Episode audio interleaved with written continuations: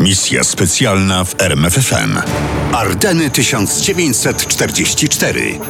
Czyli jak Amerykanie dali się zaskoczyć Hitlerowi. Coś wisiało w powietrzu. Zwiad lotniczy i nasłuch radiowy podpowiedziały aliantom, że po niemieckiej stronie frontu panuje wzmożony ruch. Zbiegły do aliantów niemiecki dezerter mówił o zbierającej się w Westfalii VI Armii Pancernej SS. Po co? Tego nie wiedział. Szef wywiadu III Armii generała Pattona, pułkownik Oskar Koch, już w połowie listopada 1944 roku odkrył koncentrację dywizji niemieckich wzdłuż frontu od Akwizgranu na północy po południowy kraniec Ardenów. On też jako pierwszy oficer wywiadu w całej masie oficerów alianckich zadał pytanie o cel tej koncentracji. Ale odpowiedzi nie znalazł. Wreszcie w sztabie generała Eisenhowera zaczęto nieśmiało przebąkiwać o szykowanej przez Niemców kontrofensywie. Nikt jednak nie wiedział, gdzie zaatakują. I nie pomogły tu tym razem odszyfrowane przez brytyjskich kryptologów niemieckie szyfrogramy, bo nikt w sztabie Eisenhowera nie potrafił z tych informacji zrobić właściwego użytku. Adolf Hitler rzeczywiście postanowił zaatakować. Pierwotny, jeszcze niekompletny plan ofensywy powstał w głowie Hitlera we wrześniu 1944 roku, kiedy brytyjscy i polscy spadochroniarze krwawili pod Arnhem w Holandii. Zlecił więc swoim zaufanym generałom przygotowanie odpowiednich wytycznych. Najpierw zamierzano zaatakować w listopadzie. Ale kiedy z przyczyn logistycznych okazało się to niemożliwe, termin przesunięto na 16 grudnia 1944 roku. Miejscem ofensywy miały być gęsto pokryte lasami górzysto-wyżynne Ardeny. Na pograniczu Belgii i Luksemburga, których nazwę starożytni Rzymianie wywodzili od celtyckiej bogini lasów i księżyca Arduiny. To już po raz czwarty w historii, a po raz drugi tej wojny Niemcy postanowili uderzyć przez Ardeny. I Hitler wierzył, że po raz czwarty uda się zaskoczyć nieprzyjaciela. Zeb Dietrich był przekonany, że czołgi jego szóstej Dywizji Pancernej SS rozniosą Amerykanów w pył. Zupełnie odmiennie widział te szanse dowódca armii niemieckich na zachodzie, feldmarszałek Walter Model. Nie obawiając się posądzenia o defetyzm, twierdził wprost, że będzie to najgorzej przygotowana ofensywa niemiecka w czasie wojny. A jednak dodawał. To ostatnia sposobność, by przechylić szale zwycięstwa w całej wojnie na naszą korzyść. Ze skali niemieckich przygotowań alianci nie zdawali sobie sprawy. Z pewnym wyjątkiem. Dokładnie przypatrujący się poczynaniom Niemców pułkownik Koch doszedł do dość ciekawych wniosków. Ale zanim to nastąpiło, ogromną i pożyteczną robotę wykonały jednostki rozpoznawcze kawalerii zmotoryzowanej z III Armii. Patrole samochodów pancernych i jeepów zapędzały się za linię wroga, wyłapywały żołnierzy niemieckich i wracały z nimi na aliancką stronę frontu. To ci żołnierze przywozili ze sobą wiadomości o dywizjach, czołgach, składach paliwa i magazynach amunicji znajdowanych po niemieckiej stronie frontu.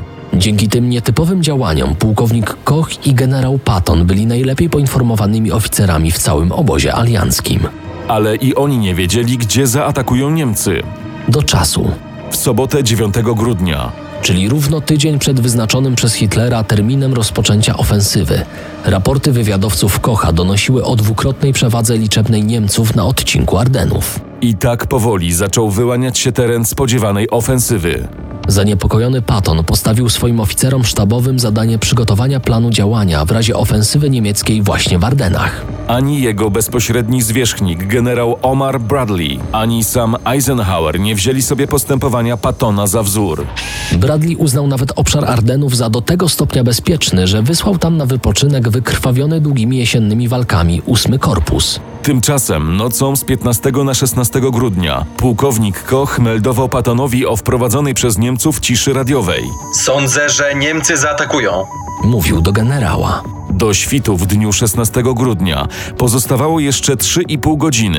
Kiedy około 5 rano dowódca 12 grupy armii generał Omar Bradley opuścił swoją kwaterę w Luksemburgu i w samochodzie ogrzewanym czterema piecykami na koks popędził do Wersalu na spotkanie z generałem Dwightem Eisenhowerem.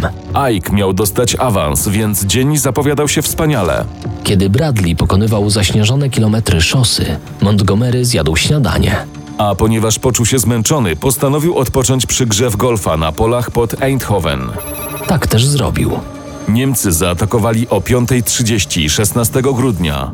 Na tyłach pierwszej armii amerykańskiej wylądowali spadochroniarze Ottona Skorcenego, poprzebierani w mundury amerykańskie. Wysadzano mosty i blokowano drogi.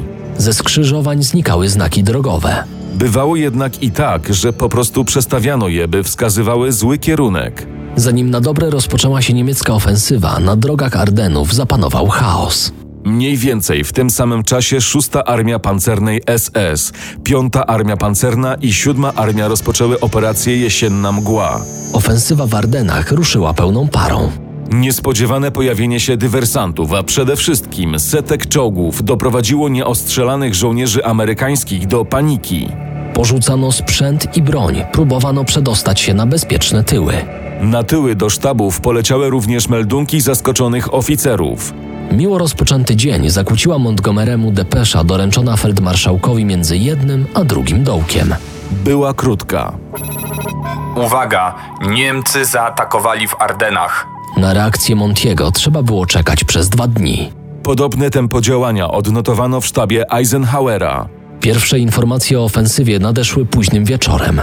Podczas konferencji cicho otworzyły się drzwi i do gabinetu wszedł pułkownik z oddziału rozpoznawczego dowództwa sił alianckich w Europie Północno-Zachodniej. Bez słowa położył przed generałami telegram informujący o wydarzeniach na froncie. Zaskoczenie było kompletne. Eisenhower, Bradley i reszta oficerów nie wiedzieli, co o tym sądzić. Pod wieczór już wiedzieliśmy na pewno, że nie była to żadna dywersja. Stwierdzono, że w przeciwnatarciu bierze udział osiem nowych dywizji niemieckich. Pozostały natomiast wątpliwości co do celu ofensywy. Bradley uparcie koncentrował uwagę na Ardenach. Ofensywa zaskoczyła mnie. Jeszcze bardziej zdziwiło mnie jednak, że wybrano obiekt tak mało obiecujący. Przecież żaden odcinek sojuszniczego frontu nie był do tego stopnia pozbawiony ośrodków przemysłowych, linii komunikacyjnych oraz obiektów zasługujących na uwagę, jak właśnie Ardeny. W rozmowie z Eisenhowerem Bradley dodał jeszcze: Ale nawet jeśli Niemcom uda się przebić aż do Mozy, to nie znajdą tu w Ardenach nic, co wynagrodziłoby ich wysiłki. Bo też Niemcom wcale nie chodziło ani o Ardeny, ani o Mozę. Plan był ambitniejszy. Po zdobyciu przepraw na Mozie między Namur i Lierz, armie pancerne SS miały wykręcić na północ, dojść do Antwerpii i opanować ujście Skaldy. W razie powodzenia z Zamozy na południe przez Bredę i Antwerpię miała uderzyć pierwsza armia spadochronowa generała Studenta. A wszystko po to, aby zniszczyć w olbrzymim kotle dwie armie amerykańskie i całą brytyjską 21. Grupę Armii Feldmarszałka Montgomery'ego. A feldmarszałek nie bardzo przejmował się ardeńską awanturą. Przygotował wytyczne dla swoich armii i postanowił postawić je na lewym zachodnim brzegu Mozy. Echa ofensywy w Ardenach dotarły również do odpoczywającej w okolicach holenderskich miast Bredy i Tilburga, pierwszej polskiej dywizji pancernej generała Stanisława Maczka. W wyniku roszad Montgomery'ego polska dywizja pancerna przejęła front dywizji kanadyjskiej, co zwiększyło jej odcinek dozorowania aż do 50 km długości. W razie ataku spadochroniarzy niemieckich skuteczna obrona byłaby niemożliwa. Generał Student jednak nie atakował, tylko zwiększył intensywność przenikania patroli niemieckich na południowy brzeg Mozy. Natomiast na rozpalonym bitwą odcinku Ardenów Eisenhower i Bradley postanowili radzić sobie tym, co mieli pod ręką, by wesprzeć ósmy korpus. Patonowi zabrano 10. Dywizję Pancerną. Wezwano na pomoc dwie dywizje powietrzno-desantowe, 82 i 101.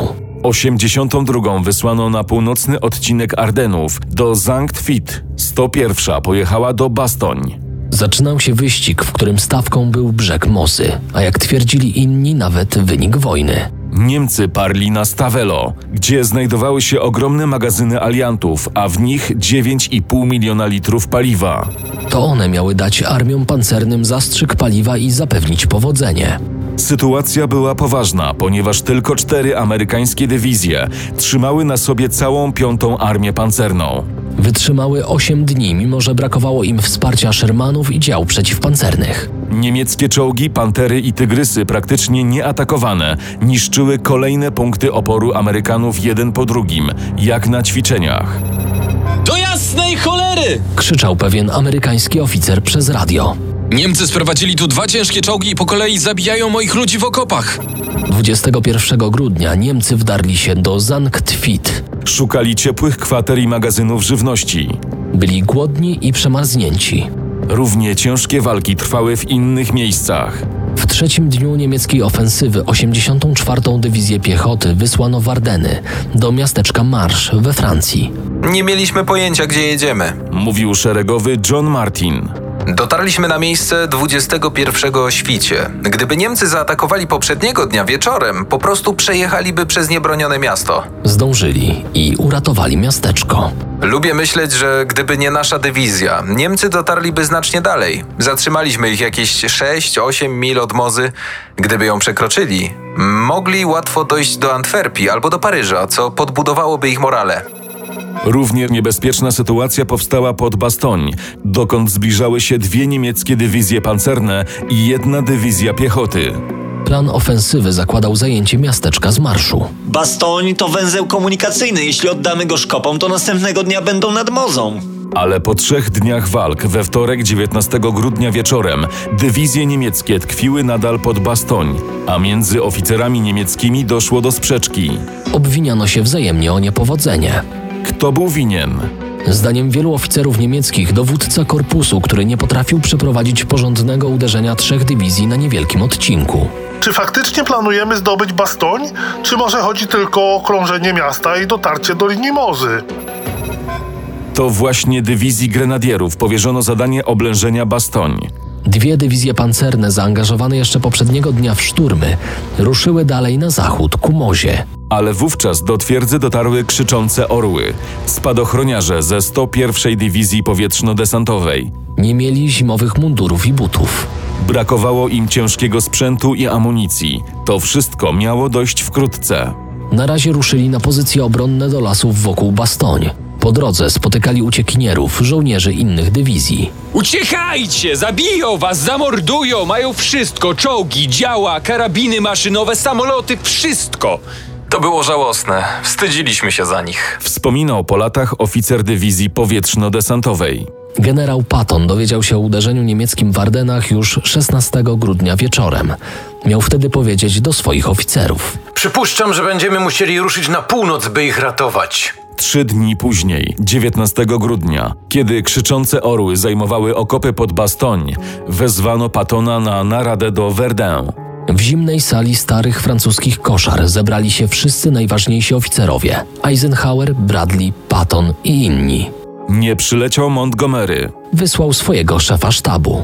Na spotkaniu prym wiódł Patton, bo to jego trzeciej armii Ike powierzył zorganizowanie kontruderzenia. Kiedy możesz zacząć? Zapytał Ike. Rankiem 21 grudnia zaatakuję trzema dywizjami. To zaatakujesz 22 grudnia. Twoje natarcie musi być potężne. A potem Ike pozwolił sobie na osobistą refleksję. Za każdym razem, kiedy dostanę nową gwiazdkę, atakują mnie. I za każdym razem, gdy cię zaatakują, ja cię z tego wyciągam. A potem zwrócił się do zasępionego Bradleya i postanowił go pocieszyć. Brat, szkop włożył głowę w maszynkę do mięsa. Tylko, że teraz ja trzymam korbę w ręku.